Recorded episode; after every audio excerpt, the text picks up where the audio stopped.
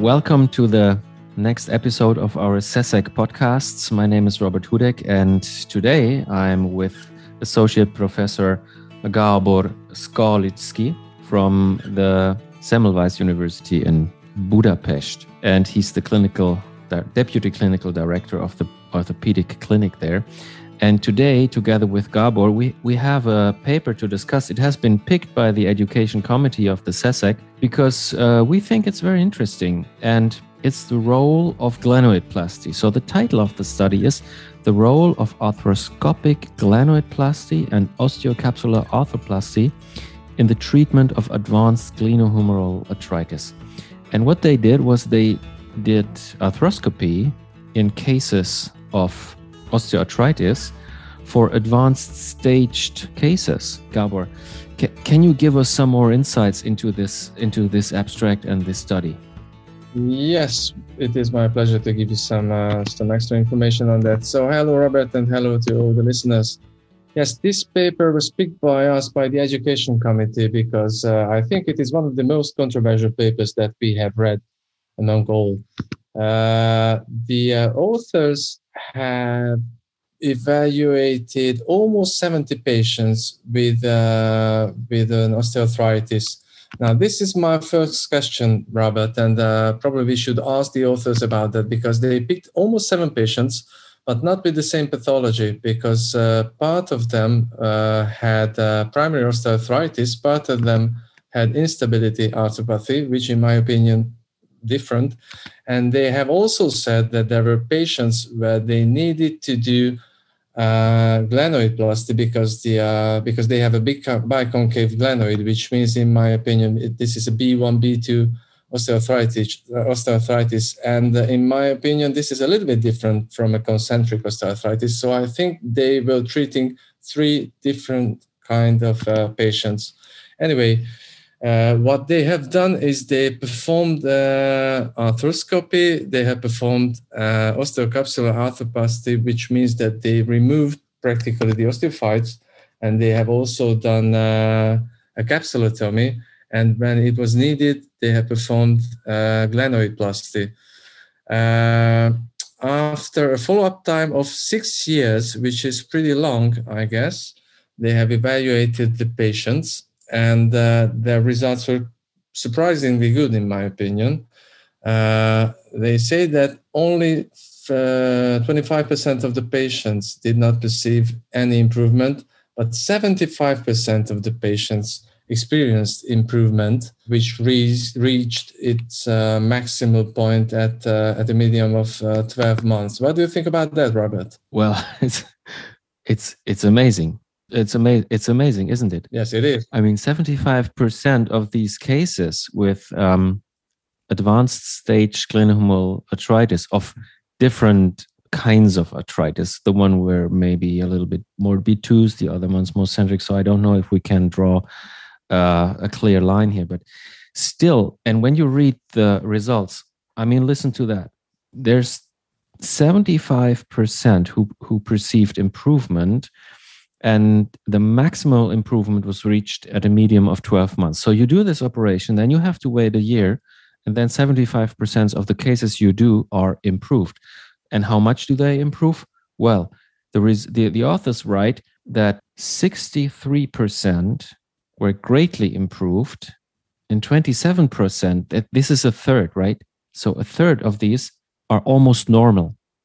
It's, it's unbelievable. And uh, one percent, uh, one one case, two percent are normal. So I think this is really this is really amazing. And and then they write, okay, how how long does this last? Is this only a very short improvement, or is it something for a longer time? Yes, they write it here because if you see the maximum improvement was after 12 months, but uh, the median delay for shoulder replacement was 13 years. 13 years.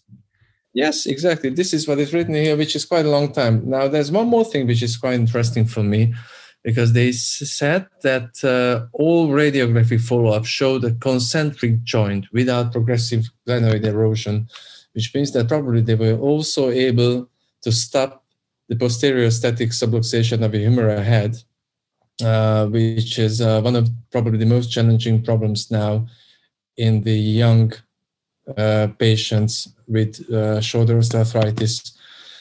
They say that most of the uh, failed patients were over 65 years or those who had dislocation arthropathy. So probably we should uh, listen to them, see their opinion, and uh, make some attention pay some attention to those uh, to those notes. I'm absolutely I'm absolutely curious, Gabor. So let's jump into the interviews and listen what the authors do have to tell us. Let's do that.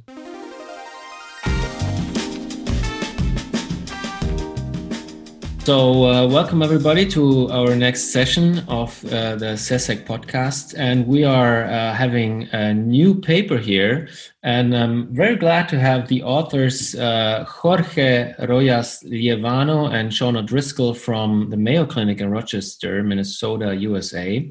And they've presented a very interesting study to us, which is called The Role of Arthroscopic Glenoidplasty and Osteocapsular Arthroplasty in the Treatment of Advanced Glenohumeral Arthritis.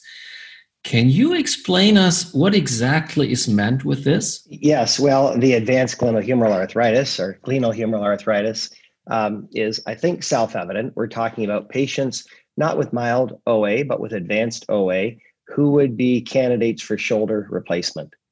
Uh, glenoidplasty or glenoidplasty refers to the reshaping of a biconcave glenoid into a single concavity. And osteocapsular arthroplasty refers to working on bone and capsule, the bony part to remove osteophytes around the humeral head, and the uh, capsular part to release the anterior, inferior, and superior, at least the anterosuperior capsule uh, to restore mobility. You are looking on a time span of 22 years. Is that right? Yes, that's right. So, um, with this technique, did you see any improvements during these 22 years of doing it? Some technical issues? Oh, yes, for sure. Uh, we did. Um, when I started doing this in 1995, there was no um, track record on which to base the approach to this, apart from what I had been doing in the elbow uh, for years before that. And so um, it was a gradual learning experience to develop this technique. Uh, it's a difficult technique uh, to do. And so I think key developments were learning how to get uh, sufficient exposure and space within which to work inside the shoulder, particularly in the axillary recess, which is occupied by the large osteophytes. Um, additionally, uh, being able to get uh, quite a substantial amount of work done within a reasonable period of time before swelling would occur, and also how to uh, keep safe with respect to not injuring the axillary nerve. And uh, we have uh, um, another specialist here, which is Roger Emery from the Imperial College in London. And uh, Roger is a he's a he's a true expert in shoulder and elbow surgery as well as you are and um, Roger, did you do something similar in your career? No, uh, uh, never such advanced um, uh, uh, uh arthroscopic, um, certainly not glenoplasty, capsular release, obviously, and the occasional removal of an osteophyte, but nothing more than that. But Robert, eh, thank you for inviting me to sort of moderate this. Um, and Shawn, great to see you on the um, uh, on the podcast. And uh, Jorge, I enjoyed your presentation a lot. I mean, I think you must have been very gratified by the results of this procedure, particularly at a time when arthroscopy, therapeutic arthroscopy, has come a little bit under the spotlight. Um, so, uh, you know, the fact that you've got impressive results with 75% of patients doing well and only a quarter effectively failing uh, is very, very encouraging. And what's more, it seems that they were good for four years, and even at 11 years, they were still performing quite well. I think one of my questions is this is this is interesting. How do you recruit patients for this? Because if you look at your study, you recruited over a period of 23 years, and the total number was only 67. So I would be interested to know, and it's probably Shawn is probably the best person to uh, ask this to, is how do you decide whether these patients are suitable? I mean, this must be a small cohort compared to your practice. Yes, Roger, that's quite correct. Um, it is a small cohort. Um, first, they um, they were not recruited specifically. No one was invited, uh, shall we say, to participate in a study, uh, but rather these all were patients who were referred to me for total shoulder arthroplasty. They had all of the indications for total shoulder arthroplasty, including severe functional impairment and pain, and severe uh, advanced um, radiographic evidence of arthritis, with half of them or so having a B2 glenoid as well. So, having said that, um, the patients who underwent this procedure were those who had a strong contraindication to undergoing total shoulder arthroplasty at the same time as having the indications.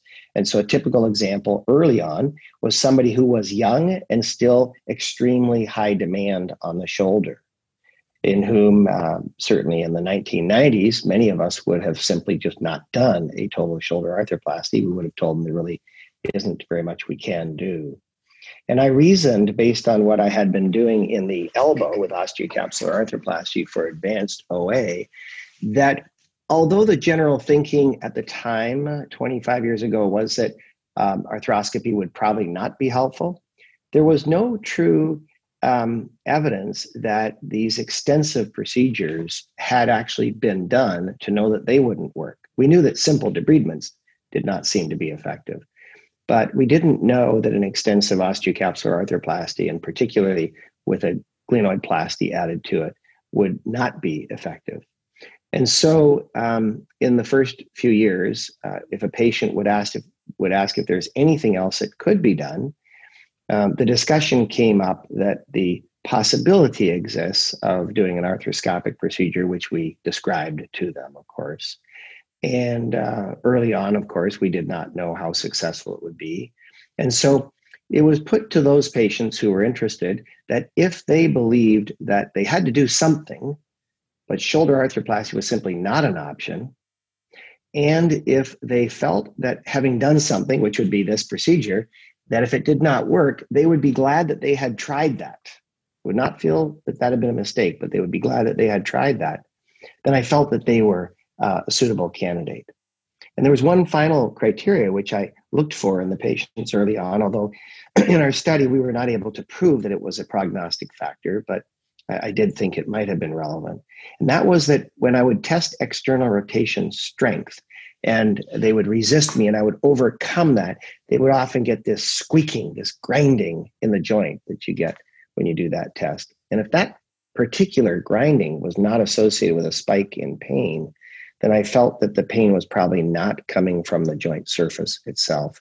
And so perhaps they did not need plastic and metal, but rather they needed dealing with the soft tissues around the joint and the osteophytes that were impinging and the limitation of motion.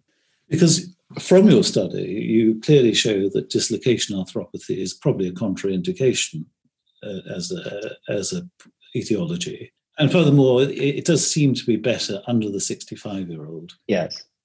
Yes, yes. So, so the younger age uh, was, you know, we started out that was clearly the the patient population for whom this was um, thought to be suitable was a younger age. Um, I did do it for some patients with dislocation arthropathy. In fact, one of the very first patients, and one with one of the best results, in fact, was a patient with uh, what was thought to be dislocation arthropathy at the time. And, uh, and he actually did very well and had um, almost 10 years of an excellent result from that. But overall, that group did not do as well as the patients with primary OA. I suppose inevitably one has to ask the question you know, what is the cause of our patient's pain? Uh, we see a lot of people with terrible x-rays and terrible creaky shoulders yes. and coping very well. Yes. Uh, and in, a, in an operation that's been successful, which is largely a synovectomy and a capsular procedure, is it possible that a high pressure effusion and synovial proliferation is something we should be looking for on an MRI scan, and that could be uh, um, the red flag that we should be doing this procedure rather than a simple joint replacement. I don't know if you saw a high pr- uh, pressure effusion.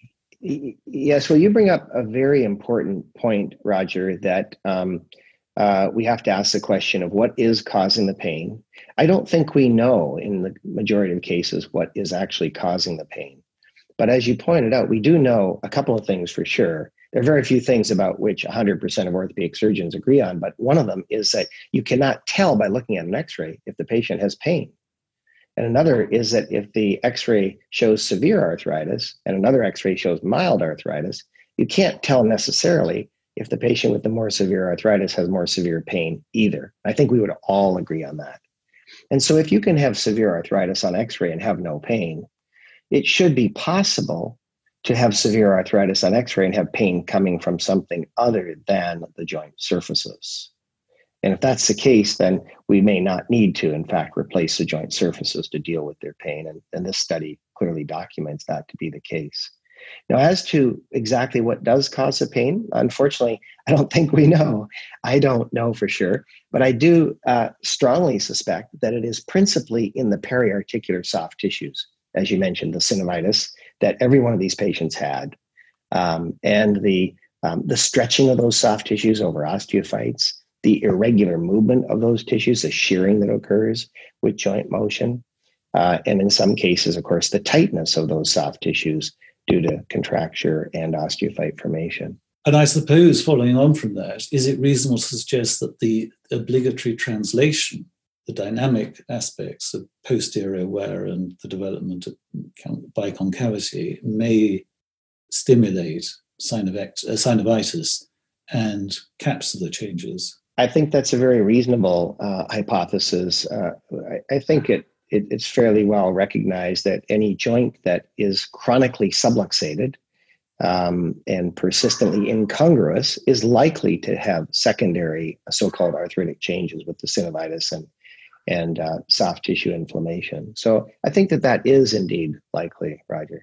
And probably a question for Jorge, um, because he obviously uh, reviewed them. Um, the radiological improvement that you described, how did you assess that? What criteria? Was that just plain X ray, any metrics at all, or grading systems? Yeah. So for the improvement, we use the subjective outcome determination score, which is a, a, score developed by Dr. Driscoll at the Mayo Clinic. And it's a categorical score where the patients uh, rate their improvement compared to before surgery as uh, worse, no improvement, uh, improve, greatly improve, almost normal, or normal. So we use that uh, rating score to assess uh, the result. And we define a failed outcome those patients that didn't have any improvement uh, or were worse after their surgery and the patients who had any improvement, but the improvement lasts less than a year. But in your um, talk, you describe how the radiological changes improved. And actually, there's quite a nice image where you show essentially a posterior sublux shoulder returning to a fairly concentric pattern of arthritis. I mean, that's one example. But did you measure that on any form of grading system? And obviously, the question is how accurate is that measurement? Yeah, for uh, radiographic measurements, we use uh, the radiographs that we had available. We didn't have radiographs for all the cohort, but definitely uh, there is uh, limitations for measuring the medialization of the joint line in plain radiographs because uh, it's difficult to have the same uh, projection over time. So what we did is that we created a categorical system and we use uh, two different raters to evaluate if we uh, subjectively considered that there was significant medialization of the humeral head compared to the anterior to the, uh, with the reference of a line crossing the anterior and posterior glenoid rims. Um, but definitely that is a limitation of the method. Ideally, that required to be measured with a CT scan, but we didn't have CT scan in all the patients. However, in a small proportion of patients, we had CT scans, especially in those patients who were converted to shoulder arthroplasty. They had preoperative uh, CT scans. And in those cases, we could measure uh, the change. And actually, in those cases, we didn't see uh, uh, significant increase of erosion over time. And could you say what the humeral side looked like on those CT scans? Because presumably, returning the sphericity of the humeral head is likely to be important in terms of preventing further posterior wear. And I imagine that the more aggressive you are in removing the osteophytes, the more chance you have to change a mushroom shaped humeral head to something that is more anatomical. Yeah, so uh, in some of the cases that we had CT scan were cases that underwent glenoidplasty and were cases that had a biconcave glenoid before the arthroscopic procedure. And in those cases, uh, the glenoid was monoconcave and was uh, center. We think that the results of the glenoplasty are encouraging. However, we cannot make a big statement about that. And that is why we didn't put like a big conclusion on that because we didn't have CT scans for all the patients. But in the patients that we had the CT scan, uh, it seems that the correction of the uh, biconcavity, it's effective and it's long lasting. I mean, you showed quite nicely how the procedure is done, uh, and certainly getting rid of that central um, ridge. Um, clearly, over the 23 years, there must be quite a learning curve. Um, but I suppose the question I would like to ask now is in terms of the sort of recent practice, it's a difficult procedure, as you admitted to. Were there cases where you had to abort the procedure or just failed to carry out the surgical plan. I mean, uh, maybe Shawn probably can answer that. You know, if you're starting this from afresh, would you would you recommend our colleagues to not get too despondent if they um, struggle with some cases, um, and certainly the, uh, the learning curve? Yes, that's that's a good question, Roger. Um, once I did have to abort the procedure, and that was not early on. That was uh, in the in the latter 25% of cases, it's a, just a couple years ago or so. It was an exceedingly difficult um, case. It was a revision of one I had done before. And um, I did, uh, partway into it, I did feel I am, I am just not able to do this. And so I aborted the procedure. And that patient went on to have a total shoulder arthroplasty. Um, it is extremely difficult. I describe this procedure as technically the most difficult operation that I do so, of anything that I do in the shoulder or the elbow, anything whatsoever, arthroscopic or open surgery, this is the one that demands the highest level of technical skill from me. I was really wondering um, this, these technical steps. So, because concerning your pretty amazing results, I could imagine that many colleagues would like to start with it. So, I was asking if you can give us um, the major steps or or how to say the key steps in this procedure to uh, to look for and to uh, to make it good? Yes i'll try to do that. Um, in part if one is starting out early on you would like to focus on the part of, or parts of the operation that are most likely to be contributing to pain relief as roger asked earlier.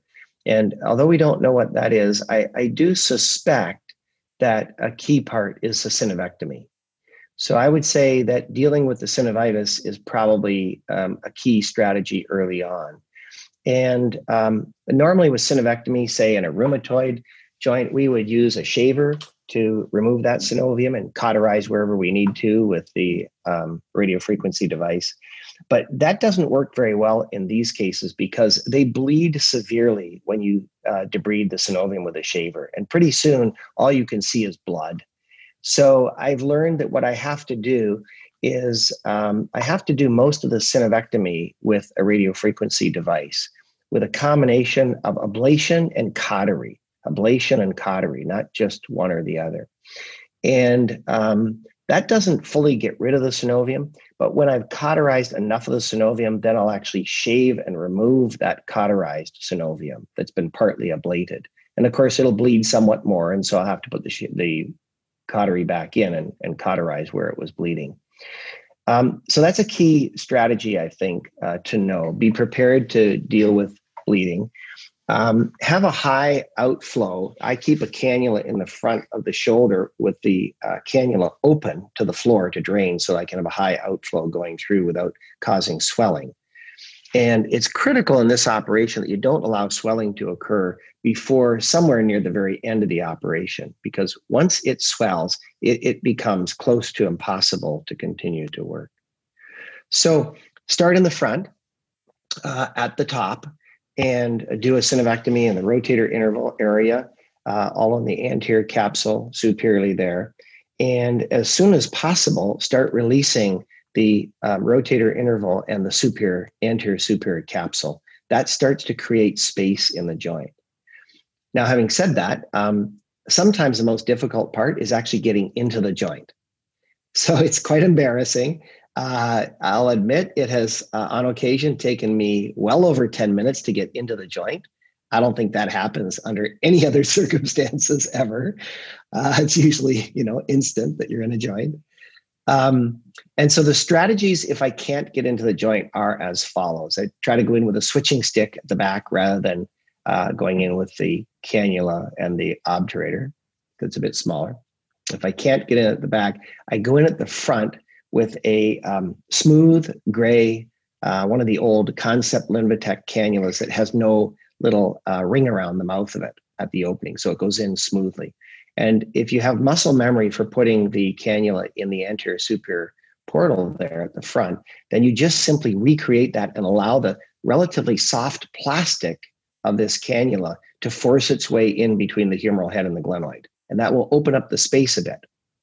Then you can look in from the from that position and introduce a switching stick from the back under direct vision, and then switch your scope around and come in at the back. It sounds like a lot of details, but to be honest, that's where some of the procedures are going to be aborted right there, where you can't even get into the joint. Uh, just a quick question, um, a rather European question, really. Uh, you don't cut the long head of biceps? Um, no, I rarely, rarely have cut the long head of biceps, actually.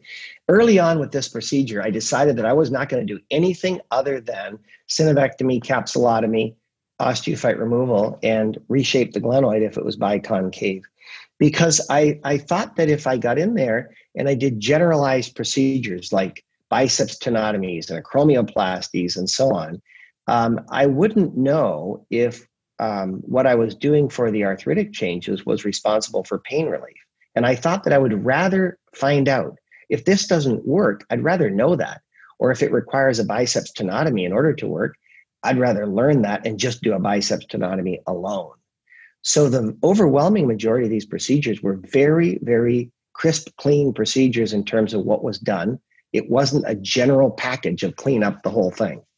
Um, so the rotator cuff was, uh, in some cases, it was uh, involved, but not very often. If it was, it was minimally debrided. They did not do acromioplasties. At least we excluded the ones in which any of those were done. And so, um, would it help if we did biceps tenotomies? Uh, it, it, might. Uh, I, I, don't know, uh, Roger. I, I, can't say that for sure. my last question really is um, the a couple of observations. One, there's really no difference whether you do a glenoplasty or not in terms of results. Yes. Uh, that is correct, isn't it? And I suppose the other thing is the, the title of the talk, uh, this is not a, a, serious criticism, does imply that this is a study of glenoplasty.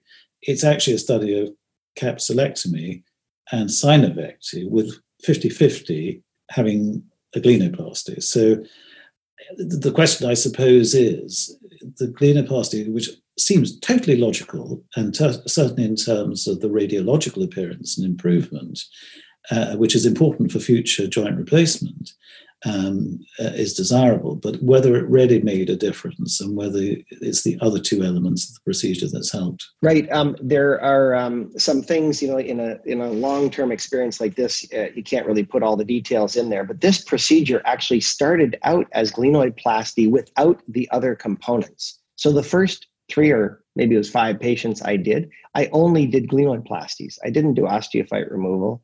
I didn't do capsulotomies. I just did glenoidplasty and localized synovectomy. Um, then I started thinking when I saw somebody without the biconcave glenoid, I wondered if I could treat that by the osteocapsular arthroplasty. And so this represents a, a combination of two patient populations. And given that uh, a biconcave glenoid is thought to be a negative prognostic indicator for response to arthroscopic treatment, and given as well that the presence of a biconcave glenoid sometimes you know leads to decisions for example to do a reverse arthroplasty which is a significant decision um, i think it's particularly relevant that that patient population here did just as well Now, would they have done well if we had ignored the biconcave glenoid? Uh, I don't know. I did not ignore a biconcave glenoid in anybody. So I always did a glenoidplasty if the glenoid was biconcave. Um, and I assume that it probably contributes, although I, I can't separate that out from the other factors. So for now, I guess we don't really know. Uh, what we do know is that the package deal, so to speak, um, seemed to work quite favorably in those patients. And uh, so I think that if you had one patient in particular in a practice that is normally um, managed by total shoulder arthroplasty for advanced OA, I would say if there's one patient in particular in whom you might want to consider this, I would say it'd be the patient who is young, very active, primary OA with a biconcave glenoid. Because that person, saving that person a substantial operation, uh, either total shoulder with some risk to the glenoid component or reverse arthroplasty, and potentially buying them a decade or more without having to have a total shoulder is, I think, a, a very favorable possibility. Or to the extent that less than 40% actually needed arthroplasty. No, I, I enjoyed your paper and, and presentation. Thank you very much for talking to us. Yeah, you're very welcome. My, my pleasure. I will I would like to add something there. Despite we didn't know if the uh, glenoidplasty added to the finally outcome that we got, it's very important to know that these patients are usually uh, contraindicated for any arthroscopic procedure. So whether it's the glenoplasty or the rest, the whole package, as Dr. Driscoll said, works. And that is something important because this is a population that is usually excluded of any arthroscopic procedure. So I think that is a, a, a good uh, finding of the study. Yes, that's a good point. Thank you very much. Okay, well, great to talk with you. Thanks very much.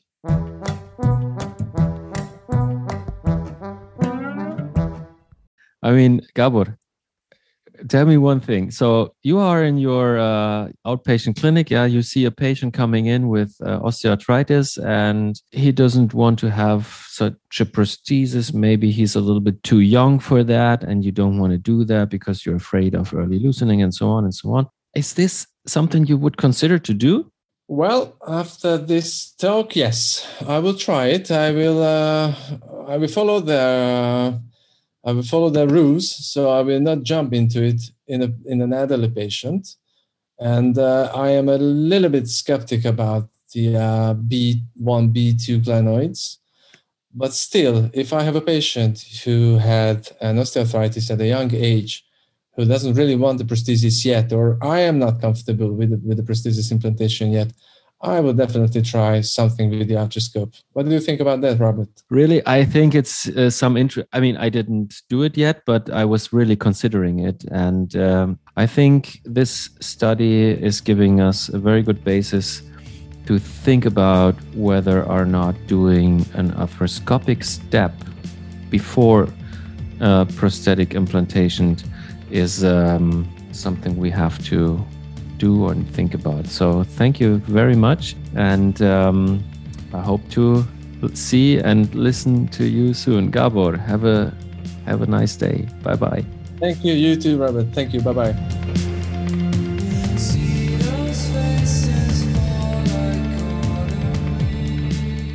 This was the SECEC podcast on the paper The Role of Arthroscopic Glenoplasty and Osteocapsular Arthroplasty in the Treatment of Advanced Glenohumeral Arthritis with the authors Jorge Rojas Lievano and Shawn O'Driscoll from the Mayo Clinic in Rochester, Minnesota, USA, and our special guest today, Roger Emery from the Imperial College of London in Great Britain.